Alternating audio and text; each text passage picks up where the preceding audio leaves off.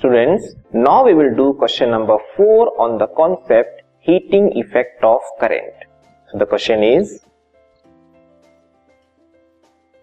A heating coil has a resistance of 200 ohm.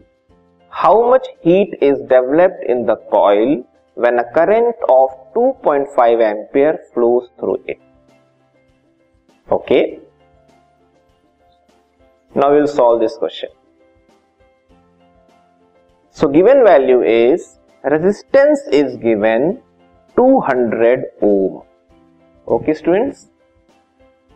एक heating coil का resistance दिया है 200 ओम करंट कितनी पास हो रही है उससे?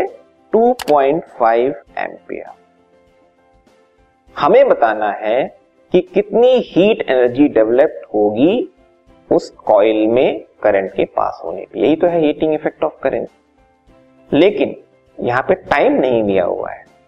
तो हम अपने से ज्यूम कर सकते हैं टाइम की जो वैल्यू है वन सेकेंड है। मीन्स वन सेकेंड में देख लेते हैं कितनी एनर्जी जनरेट हो रही है।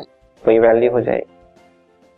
So which formula we will use heating effect के लिए पर्टिकुलर फॉर्मूला है H equals I square R T क्योंकि आई और आर की वैल्यू दी हुई है मेनली तो आई की वैल्यू है 2.5 स्क्वायर इनटू रेजिस्टेंस है 200 टाइम वन सेकेंड हमने ले लिया अपने से।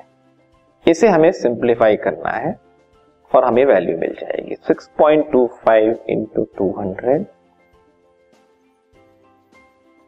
which is nearly 625 by 100 into 200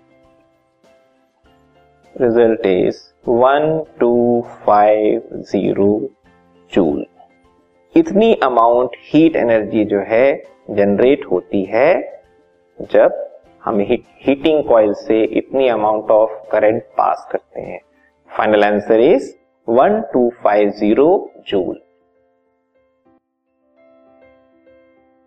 this podcast is brought you by Hubhopper Shiksha Abhiyan अगर आपको ये पॉडकास्ट पसंद आया तो प्लीज़ लाइक शेयर और सब्सक्राइब करें और वीडियो क्लासेस के लिए शिक्षा अभियान के यूट्यूब चैनल पर जाएँ।